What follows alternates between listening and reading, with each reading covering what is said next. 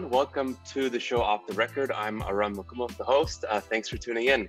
On the show, I'm interviewing well-known C E Os and V Cs about how to spend the money you raise effectively and what mistakes to avoid. My guests have been in the trenches and have lots of practical advice and experience to share around company stories, successes, and failures. As a founder, you'll hear what you could do better uh, around that whole process. And if you happen to be a V C, you're also in the right spot. You'll get to learn from your peers. And so this is episode number eleven, and I'm here uh, with another great founder on the show, Craig Zingling. Thank you so much for uh, giving us some time and being on our on our on our podcast. Um, Craig is a six-time founder. He had four exits to date, and he has helped dozens of companies scale their growth. He is the founder of Growth University and Growth Minded, as well as the chief product officer of uh, Sandboxx, and was previously the head of growth at Upside Travel, the C E O of Votion, head of growth at Red Tricycle, and V P at New Signature. So Craig's motivation um, currently is to help many other professionals learn the growth strategies and tactics needed to scale their companies and to create a structured and organized way for people to get started with growth, which he practices through Startup Growth University. So once again, Craig, awesome having you on our show. Thank you so much. Oh, I'm thrilled to be here. Thanks, Aram, and everybody else for uh, hosting me today. And I'm really looking forward to our conversation. Cool, cool. I'm excited to have you. Uh, we got some great questions that I, we're going to be going through. So let's get started. Uh, the first question I have is, you've been a founder. You've gone through the process as a founder and a C E O, you know, a couple of times now, and had some exits. And you know, over the last little bit of time, you've been working with a lot of other founders around helping them kind of build out their businesses, focus on growth, and like what, how they can like really accelerate their businesses. So I want to kind of, you know, start off by asking you what, what makes a great founder, and what traits and signs do you look for having this exposure to them um, to tell if they're honest or not, or what, you know, what, what like immediate things kind of you look for, and how can you, um, yeah, help them? Yeah, that's, that's a great question. And yeah, I mean, for context, I have, I've worked with about, um, I mean, in addition to the main jobs and gigs that I've done and advisory work, a little bit of investing, um, really where I've dug in the last few years is around uh, mentorship, and now I'm running curriculums and courses, uh, teaching people growth marketing and, and product management, and really to help develop those skills and those muscles to become really better uh, at their jobs and to effectively build better products and, and higher growth startups with more potential, because they're ideally working on the right thing at the right time for the right audience. And one of the things that I think I've seen some of the best founders that I'm coming across uh, have in terms of traits are, um, are things like intellectual curiosity, uh, openness, um, the ability to take on risk. Obviously is a, is a trademark of founders, because you have to at some point take the plunge, not necessarily in a quit your job type of way and, and just go all in, because that I think um, is, is the fable, right, that everybody likes to, to tell. But the reality is that great founders, I think, are constantly learning, um, and they're looking at what their peers are doing, and they've got a desire to go out and create something from scratch. And maybe they're not content in what they're currently doing, and so they're starting a side hustle, which has become really popular in the last couple of years. And so I think that, you know, what it all stems down to is intellectual curiosity, Um, a passion for what you're trying to get into. Um, I don't think the experience really matters all that much at this point. I think in the earliest yeah. days, you just need to, you need to start something and not be afraid to start something, even if it means you're spending a few hours a week on it. And you have to have that, um, you know, the ability to kind of break out of the mold in terms of whatever you're doing every single day and get into the new thing that you're doing. Um, You know, I think there is this sense of uh, once you start to grow your company, and and maybe it's not just you anymore, and you're starting to hire and recruit people, you have to be good with working with people, right? So you have to be able to tell your story, your personal story. You have to tell the story of the company or the startup that you're starting. Why should people join? Why should people follow you into this risky territory? Why would somebody leave their job to, to follow you?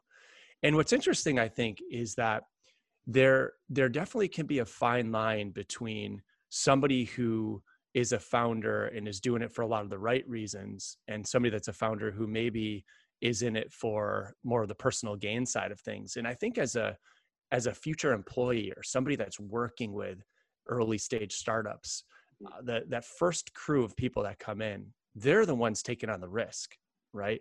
So in terms of honesty and, and things like that, I, I like to go really deep with founders when I, when I onboard uh, either with a company or um, with a, even with a project or a gig, to really understand if our motivations align. And I think that um, where you see some startups get into trouble, and some founders specifically get into trouble, is when they are almost too good at telling the story, and they've almost got too much belief in their self, in themselves, and, and what they're able to pull off. And then they, they start building and they get people to follow them along this journey.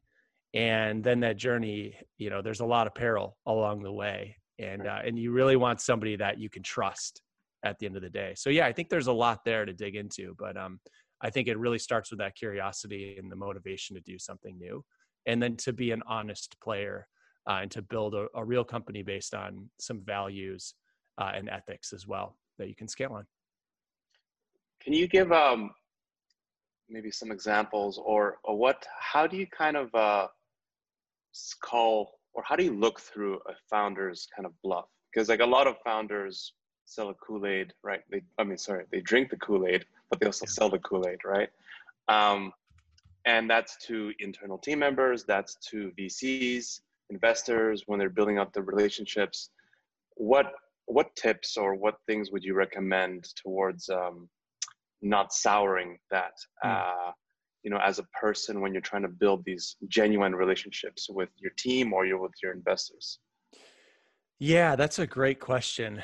Um, and I think this is an area where there's not, there's just not a lot of literature, right? You kind of have to live through it. So if I'm on the, let's say I'm on the employee side and I'm looking at an opportunity, I really need to trust that whatever situation I'm about to get myself into for the next couple of years is uh, is one where where there's effectively where there's proof that the founder uh, or the core team are trustworthy people. And so how do you suss that out? One of the first things that I'll do when looking at, and, and the same is true if you're investing in a company, or if you're going to spend time advising a company, you're going to work with a company, right? You're you're making a commitment of your time. So it's time away from your family or your main job or reading or whatever else you have going on in your life. And so one of the first things that I'll do is, um, is start to dive deep on the actual model. What is the thing that they're trying to sell me? Why are they building this thing? So starting to ask probing questions around even the nexus of the idea. Why did you start this? Where are you at?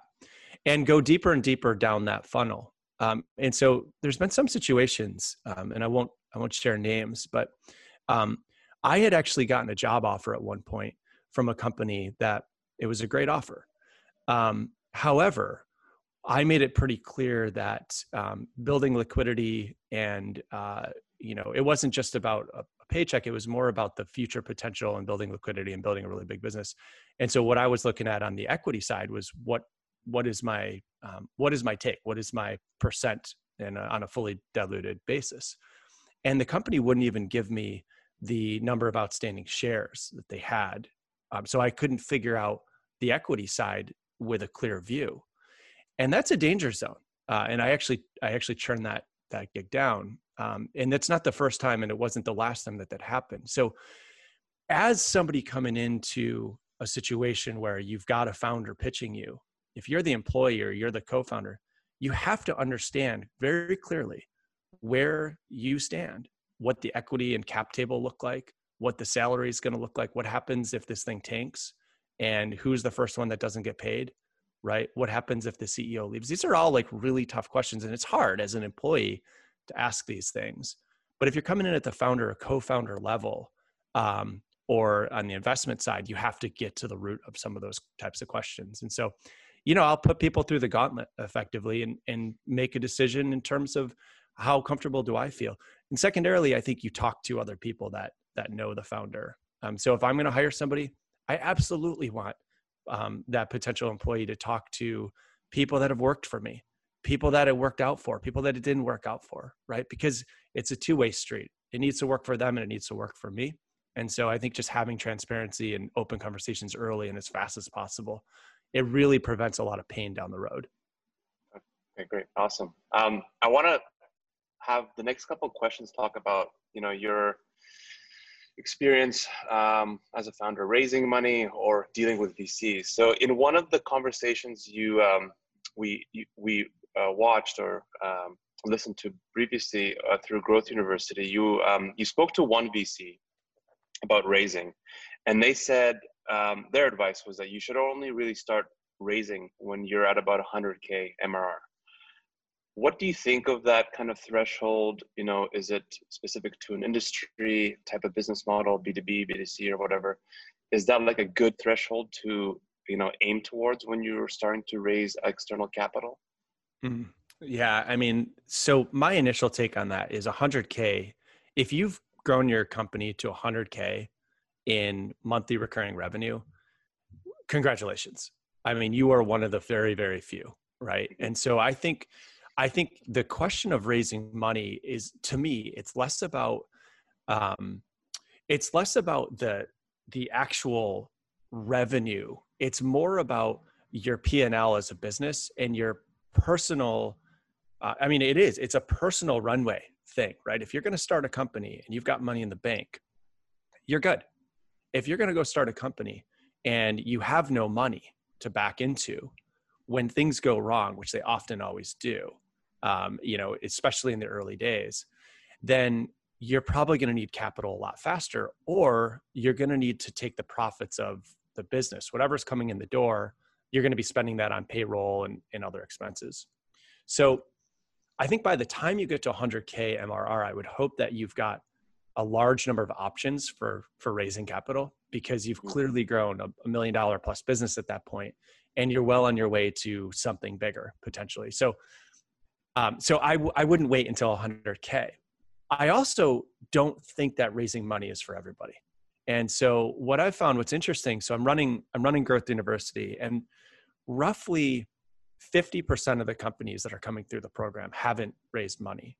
Now, seventy-five percent of the companies that are coming through have either raised money or plan to raise money. But what's interesting is that that inflection point is, you know, I want to raise money, but I'm not quite there. So what is the stage that I raise money at? And this is why people are coming through the program. It's to figure out the ways and the mechanisms to, to ideally, hopefully grow a little bit faster.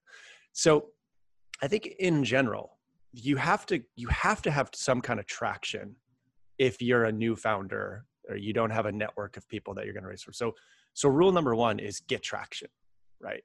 You don't have to quit your job to get traction. You can, or maybe you quit your job and you get traction. However you do it, you need to do it, but you need traction to raise capital, unless you're a serial entrepreneur who has friends and family and other investors that you could pull from. But I also think that you shouldn't raise money too early. So it's this fine line between what are your personal needs? How much money are you going to be pulling out? Who do you need to hire in what order? How much do you have to pay them? How much money are they pulling out of the company? What does that P and L look like on a monthly basis? And you can build your growth model and your fundraising model around that. But just know that you're going to have to set that raise off of traction, and that traction's going to need month over month growth. And if you're a B two B SaaS company versus a consumer company, those are going to be pretty different metrics that an investor is going to look at, right? So on the B two C side, and, uh, and if you're a social app or something like that, you may not even be tracking revenue yet. And that might be okay to raise money. If you're an enterprise B two B platform, you may have to have twenty or thirty or fifty K in, in M R R for an investor in that industry to take you seriously. So it's a huge, huge, huge spectrum, but you got to have the traction either way. Yeah. And if you, if you have the traction and you have the profitability, then you in many ways can kind of call the shots or figure out how you want to spend that money. So you, you got that upper hand. Um, yes. And that's a great spot to be, actually, because if you've got that leverage, then you can opportunistically raise money, or you can decide to bootstrap. And there's nothing wrong with bootstrapping, right? Not every business is going to be a hundred million dollar business, and that's okay. Yeah. And what would you, um, what kind of runway? Uh, some different investors that we spoke to and founders said that they try to plan for about eighteen months of runway um, uh, with the cash that they want to raise for. Is that is that like a number you've heard as well before? Yeah, yeah. I think eighteen months is is good. Um, I, I I've seen it go a lot lower, frankly. Okay. Um, I've seen a lot of founders raise six months, nine months of runway. Um, I, I've actually, uh, you know, I've raised too little money in the past, and, and that's really hampered growth, um, right? So there's, it's tricky and it's a balance, but I think eighteen months is generally pretty good because it gives you time to breathe, right? This stuff all takes longer than you think it's going to take. And I know we're going to get into some of this later, like the operational side of running a startup. I mean, yeah. it, it all takes longer. Um, but I will say, you may not be in a position to raise eighteen months worth of runway, meaning like you you don't have enough traction to raise that much money. So you may have, you're gonna, you know, whatever cards you're gonna be dealt, you're gonna have to play. And so at that point, then you're looking at, okay, well, maybe I'm growing a little bit more slowly because I'm raising less. My runway is six months or my runway is a year or my runway is eighteen months, but I can't actually get all the people that I need. So it's just a big set of trade-offs.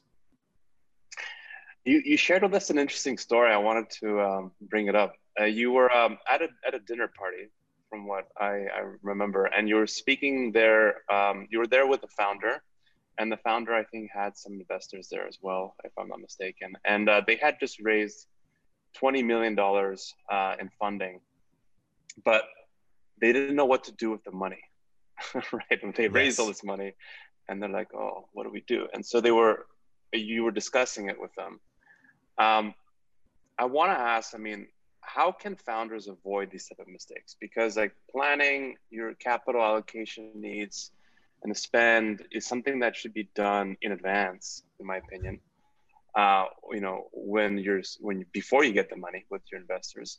So like, what what suggestions, what tips can you provide for um, these founders to avoid these type of mistakes?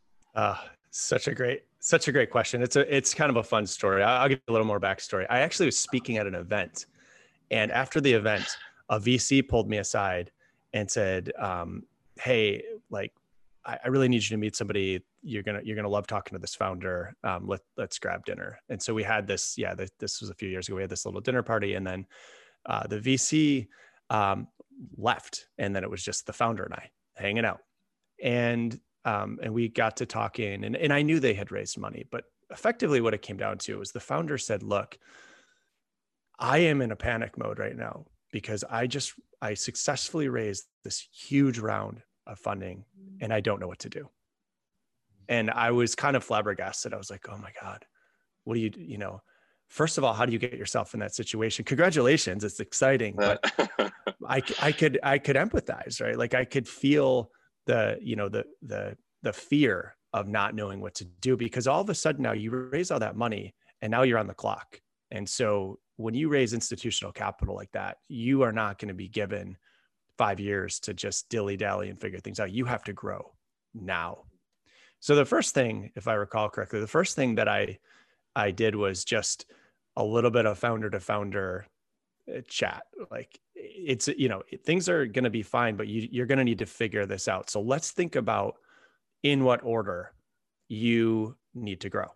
And so put together a hiring roadmap around who do we need, in what order, and why. Because what a lot of companies will do when they raise capital quickly is they may have one or two marketing people. They're going to hire a bunch of agencies, and they're going to hire a bunch of growth people. They're going to hire a bunch of engineers and product people, and they're just going to start cranking out stuff.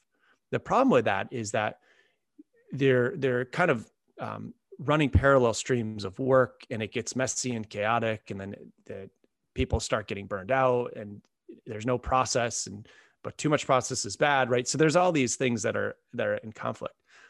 So in a nutshell, slow down. Put together a comprehensive hiring roadmap first so that you understand who you need, why you need them. So for example, in this situation, it, uh, and I don't know the, the specific details, but if I had just, if somebody just handed me a check for twenty million dollars to grow my startup, I would probably look at the areas where I'm weakest right now, and I would probably plug some holes And then I'm probably going to build a team that can help me scale. So I'm going to look for peers who have done this before, perhaps, and maybe have some of the industry or domain knowledge that I don't have, so that I, so that I don't ever become a single source of failure or a single point of failure or a critical path for anything that needs to get done.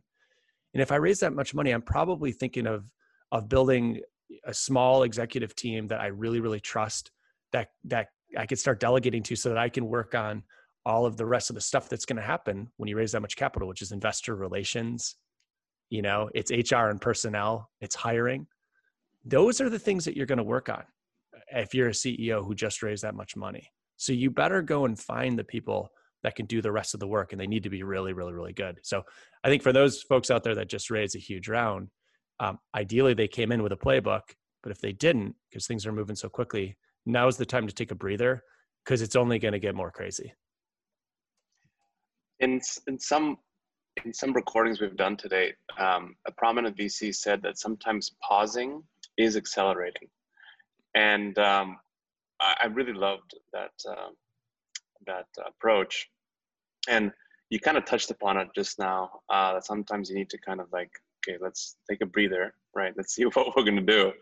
Um, but as a C E O, I mean, uh, with this example that you gave, or, you know, any company that, um, just got a large amount of funding, whether that's a seed round or a Series A, but how do you efficiently spend that money?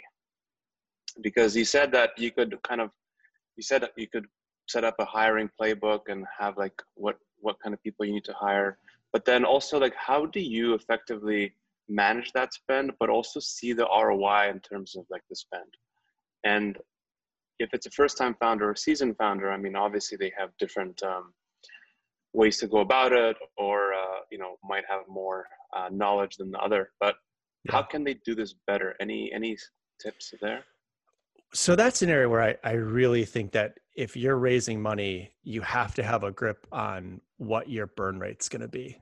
And so this is just, this is a pretty simple concept to work through, but basically you raised a bunch of money. What are the expectations on your company? And how quickly do you have to realize those expectations? And, and that's absolutely a conversation that you had with your investors. You pitched them something, they're expecting something.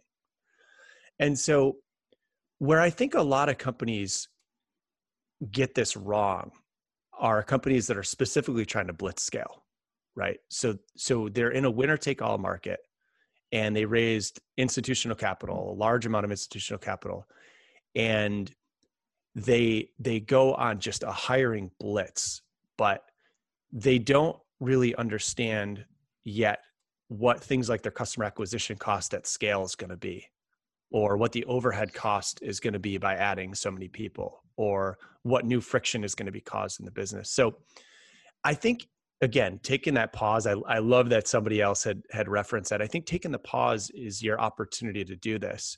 In terms of efficient spend, though, I think probably the area where founders who raised capital uh, go the fastest in terms of spending money is on, on ad spend and, okay. and on hiring. So if you can control to the hiring side of things, because you, you know, you've taken a pause and you understand what you need, the next thing to look at is what is your customer acquisition cost? And some high growth startups, or startups that think they're high growth, but are actually just throwing money at the problem, and their customer acquisition costs are through the roof, and their retention is bad, right?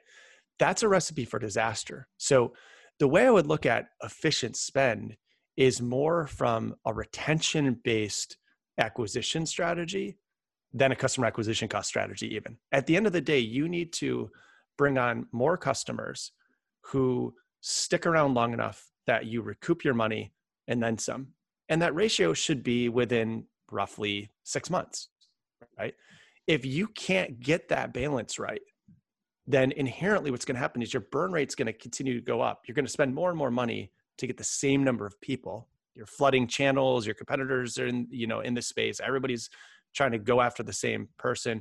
You're moving too quickly from a growth standpoint to make the right decisions, even on what channels to be in and how to, how to spend money efficiently, even in a channel, right? You're making all those classic mistakes while retention is bad. And that's where companies go downhill quickly. And that's why you see some of these high growth, but poor retention based companies continuously raising money to try to, to try to game the system. And it very rarely works. So you got to get control of those costs really quickly. Like your C A C is one metric, and then your payback window, your L T V to spend ratio. That's probably the most critical thing outside of hiring and, and P and L costs that you need to, that you need to focus on. I love it. Um, those are great tips there. Um, why do you think, because we're doing this podcast series to talk about these specific things. I don't know, from your perspective, why do you think nobody talks about the operational and admin side of growth after you raise the money? Because it's super boring.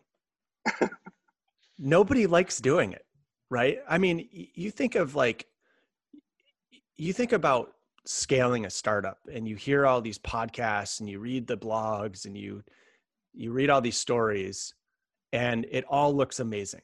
Everybody wants to be that founder and that team and have the big exit. The reality is, is that what, what the C E Os of these big companies that got these companies that got big, what they're really good at is, is operational uh, efficiency, right? At scale. So they figured out the playbook. They've, they've got the good team in place to run growth. The rest of the work is just in the details. And, and this is even true for growth teams, like really good growth teams or really good marketers or really good product managers, right? It's not about building a fancy feature and all the glory that comes with that. It's actually about building the right ad campaign tactics in Facebook and in Google and building the content strategy and then building the onboarding process, but not just the kind of sexy in-product stuff. No, all of the drip campaigns and personalized content that you need to send and all the follow-ups that you need to do and all the chasing down customers, right? All of that stuff is not glamorous. It can be very tedious. And there's a lot of that work. And, and actually that makes up a bulk of the work, especially if you're in this high growth stage where you're hiring people. Even to hire one person takes a while. To hire a great person takes a while, right? And so I, I just think that people don't really, maybe they don't know that that's what's actually going on in a startup. Maybe the founders that are out there have told such great stories about blitz scaling and, and growing their startups that that this stuff hasn't been a focus area. But the reality is, is that, yeah, you're day in and day out. Once you raise that money, it's just, you're in the weeds and you're doing the work. And and I actually love doing the work. Like there's a lot of people that love doing the work, but it often doesn't get talked about. The administrative side and the operational side will become your competitive advantage in a market where the products are are commoditized. And just to add a question to that, you know, uh, when you need to grow fast and you have these operational administrative things that come up, you know, a lot of companies don't know how to solve that, or, you know, it's unglamorous, as you said. Um, how can they avoid getting bogged down by these type of things, especially if they don't know how to do it, or it's their first time approaching this type of problem from like a situational awareness standpoint? Yeah. What, what can they do? Is it like hiring the right people? Is it uh, delegating? Anything like that? Well, it's a lot of delegation, but the other thing that's interesting is it's almost like you hear a lot of startups, or you see um, you see job descriptions of startups, and they talk about flat hierarchy, no hierarchy, there's no reporting structure, mm-hmm. It's a totally transparent organization. Like I'm into a lot of that stuff, right? Like I love running transparent organizations. I love, you know, sharing as much as I can share. I love not having a lot of process. But the reality is, is if you want to grow, and you want to hire people who are going to become mature employees who really contribute a lot of value to, to your company, and they also get a lot of value from the company in return. Guess what? They need learning pathways. They need peers to, to learn from. They need systems and processes to keep them happy and engaged at work. And so I take that whole like mindset of there's no process and And we do that for a reason. I just call B S on that. right? I don't think that you can really, really grow a great company with a great company culture doing interesting things in the world if you don't focus on figuring out how to delegate, figuring out how to hire, figuring out how to automate some of those boring administrative tasks, or finding the right people to do those tasks, because those people don't think that those tasks are boring if you do, if you're the C E O, and building a lot of trust with your with your peers and your employees. Um, and so again, this is another area that it's not really glamorous and not a lot of people will talk about it, but I think the companies that tend to get bogged down, it's it's when the core team feels like they need to do everything, you know, and you're splitting time now among fifty different things in a day. And if you're a founder, you don't really want to give up control of the product, but you're going to have to, right? If you're the founder, you don't really want to give up control of the product backlog, but you're going to have to, right? You may want to have a say in everything that's being designed, but you can't. You just can't do those things anymore at a certain level of scale. Generally, when you get to about twenty-five to fifty people, things really start to change. Yeah, and then when you get to one hundred, then it's like you have a whole whack of other problems, and then it just keeps compounding. With That's right. The larger the growth. Um, got a couple more questions for you, Craig. Um, uh, one is, you know, you've worked with, I'm assuming, a lot of companies now this year, especially companies that got affected by the pandemic, right? Yeah. And so a lot of companies probably that raised money, they, you know, before they had um, time, five years, ten years to kind of hit all these audacious goals that they set out with their investors. But if those investors now go to them and say, hey, shit changed, you know, the, the pandemic affected everything. You got to hit those targets faster, and we want to see promising results in the next six months. What are some of those things that I, as a founder, can really start prioritizing to demonstrate those quick wins or hitting those objective objectives yeah. faster, more efficiently, at a lower cost? Um, yeah, yeah, hard it's, question, but yeah, this is this gets into a lot of you know a lot of the meat of of what I get into in my programs, and just when talking to to companies, I think. Really what you're talking about, I think, is a concept um, that that uh, one of my friends, Eric Custer, calls microtraction. Um, and I just call it kind of either channel focus or channel diversification, how you want to look at it. But it, basically what this is, is if you've got investors and they want to see progress, you have to agree on where the progress, where the progress metrics are. And And then you need to get pretty hyper-focused on proving out those metrics. So for example, some investors, they don't really care as much about revenue because revenue is a lagging indicator of growth. So those investors might want to see really strong top of funnel growth, and they want the customer acquisition cost to be low. We'll just pick an arbitrary number, call it fifty bucks, fifty dollars to acquire a customer. Now, you as a founder, you get the news from the investors that they're starting to get impatient and they want to see traction and they want to see it. They want to see growth at this fifty dollar budget per customer. If I'm in that seat, what I'm doing is I'm probably looking at running experiments across different growth channels, micro experiments. I mean, two to three week um, quick hit campaigns to try to get a signal. You're trying to get a leading indicator that, you know, that something lagging will happen because you did something that's a leading indicator. So getting more customers top of funnel is kind of the classic case. So drive more people to the site. I get some email signups, and then I get a percentage of them into a free trial. I'm going to look at that across whatever channels I think I'm going to place my chips in and place some bets on. And then I'm going to double down on the stuff that's working. Right. And so what I think comes out of that type of approach is you'll start to find channels and areas where, and it, it might come from partnerships, it could come from organic content marketing, it may come from S E O, right? It might come from influencer marketing. I mean, there's there's all sorts of ways you could do this, but I would look for one primary channel that I think I can really scale on over the next one to two years, right? It's probably going to be either S E O, it's going to be Facebook and Instagram, it's going to be Google, or it's going to be some kind of content marketing. Um, you know, more or an outbound sales type campaign. So there's there's only so many different tactics you can try. But what I'm looking for is a signal through experimentation. And when I, when I find that signal, then I double down on whatever core metric that is. And then I just exploit that channel.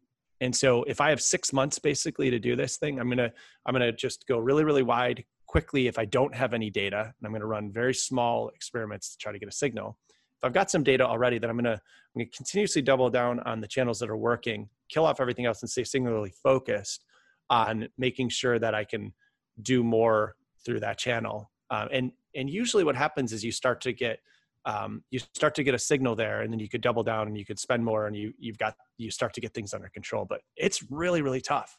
When you're under a tight time frame, what happens is you, you either go too wide or you go too deep. You don't have the right data. You don't understand what the right signals are. So I think it's really critical that you understand, if a fifty dollar customer acquisition cost is the goal, what is the thing that you need to do to get to that fifty dollar customer acquisition cost? How many leads do you need to get to get one customer? And how much do those leads cost you? And how many visits to your site do you need to get one lead? So it's just a math problem, but you got to do that work to figure out what those metrics are that lead to that cost. And I would start there. Okay. Okay. Great. Great advice. Thanks, Craig. Um, got two kind of like personal, and then we'll end up with one question that I always like asking everybody is, um, so the first one is, tell me something that's true that almost nobody agrees with you on. Yeah, so I'll, I'll just stick to the business context. I, I think there is, um, there's so much literature being shared uh, about growth marketing that says you have to stay focused and just do one thing. And I agree with that at a certain point. Um, I think there's a zero to one, what I call a cold start problem. I think when you're a founder and you just started something, let's say you're, if you're listening to this and you've got a side hustle that you just kicked off and you're really excited about it, you're going to have to go try like a dozen or fifty things before you're going to get any type of signal at all that becomes that one thing that you're going to grow on. So I would say, like, unless you're at a growth stage, you really do have to go wide, and you got to try a bunch of things in hustle mode to see what works. Don't assume that you're just going to spend a bunch of money on Facebook because Facebook is where everybody hangs out, or on Instagram, and you're going to scale your business. So it's kind of counter to what a lot of advice, you know, most of the advice out there that says to, to stay singularly focused, it's actually really, really good. But I think a lot of very early stage founders misinterpret that.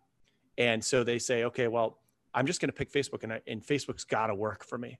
It's like, no, that might not be a great channel fit for the stage that your company's at right now. It might not be viable yet. You might have to go and get fifty customers from somewhere else. You may want, you may have to go to five different places to find them before you get that signal. Okay, cool. This might be a cliche question. You have a lot of knowledge. You have a lot of professional experience, and you know, uh, or definitely an overlap probably on the personal side to your professional side. What would your advice be to a younger version of yourself? Probably to be more patient with myself. You know, I, I mean, I still suffer with this. You know, I have an idea and I want to go work on it, and I feel like I have to do everything right now. And I, I get almost the sense of anxiety if I can't work on it, um, or something blocks me from working on it, or or it doesn't move as fast as I want it to move. And in general, like, I think that sense of like anxiety or motivation maybe is a good thing. But what I would tell my younger self is just chill out a little bit more. Like, these things are going to take longer than you think. And, um, and it's not about every single hour that you put in, right? It's not about necessarily time on the keys or time in front of a computer. It, like, the value that you get out of taking some downtime and just thinking, um, getting away for a vacation, staying away from your computer for a couple of days, um, not checking email fifty times a day, right? Um, I would, I would just be a little bit more relaxed on that, um, and just give myself a little bit more time to figure things out, because it generally is all okay in the end, right? Like, it's, yeah, it, it all balances out. If you continuously work on the thing that you're passionate about, eventually, ideally, it starts to get some traction, and it doesn't happen overnight. That's very true. And things definitely don't happen overnight. Um, With uh, my last question, uh, Craig, is um, we're coming close to the end of the year now of twenty twenty. Um, what, what you provided so much immense kind of knowledge and uh, insights already on, on this recording, but um, for the people who are going to be raising money next year, um, what, and they're like a first-time founder trying to get their seed round, um, what would you just one-liner kind of ask them to really think about when they're going to be raising the money and uh, and spending it wisely? What true metrics do you know will really impact your business, and does raising money help you positively impact those metrics? Honestly. Okay, okay. That's good. That's good. Good. Awesome, awesome, Craig. Um, I think I'm all out of questions. You've answered everything. Thank you so much. Uh, amazing having you on our show. Uh, just for everyone who's listening, this was another episode of Off the Record. Uh, just to remind everybody, it's a podcast with the goal to build a community of founders and V Cs around us so they can make better businesses together. So thanks again, and uh, stay tuned for our next episode. We are proud.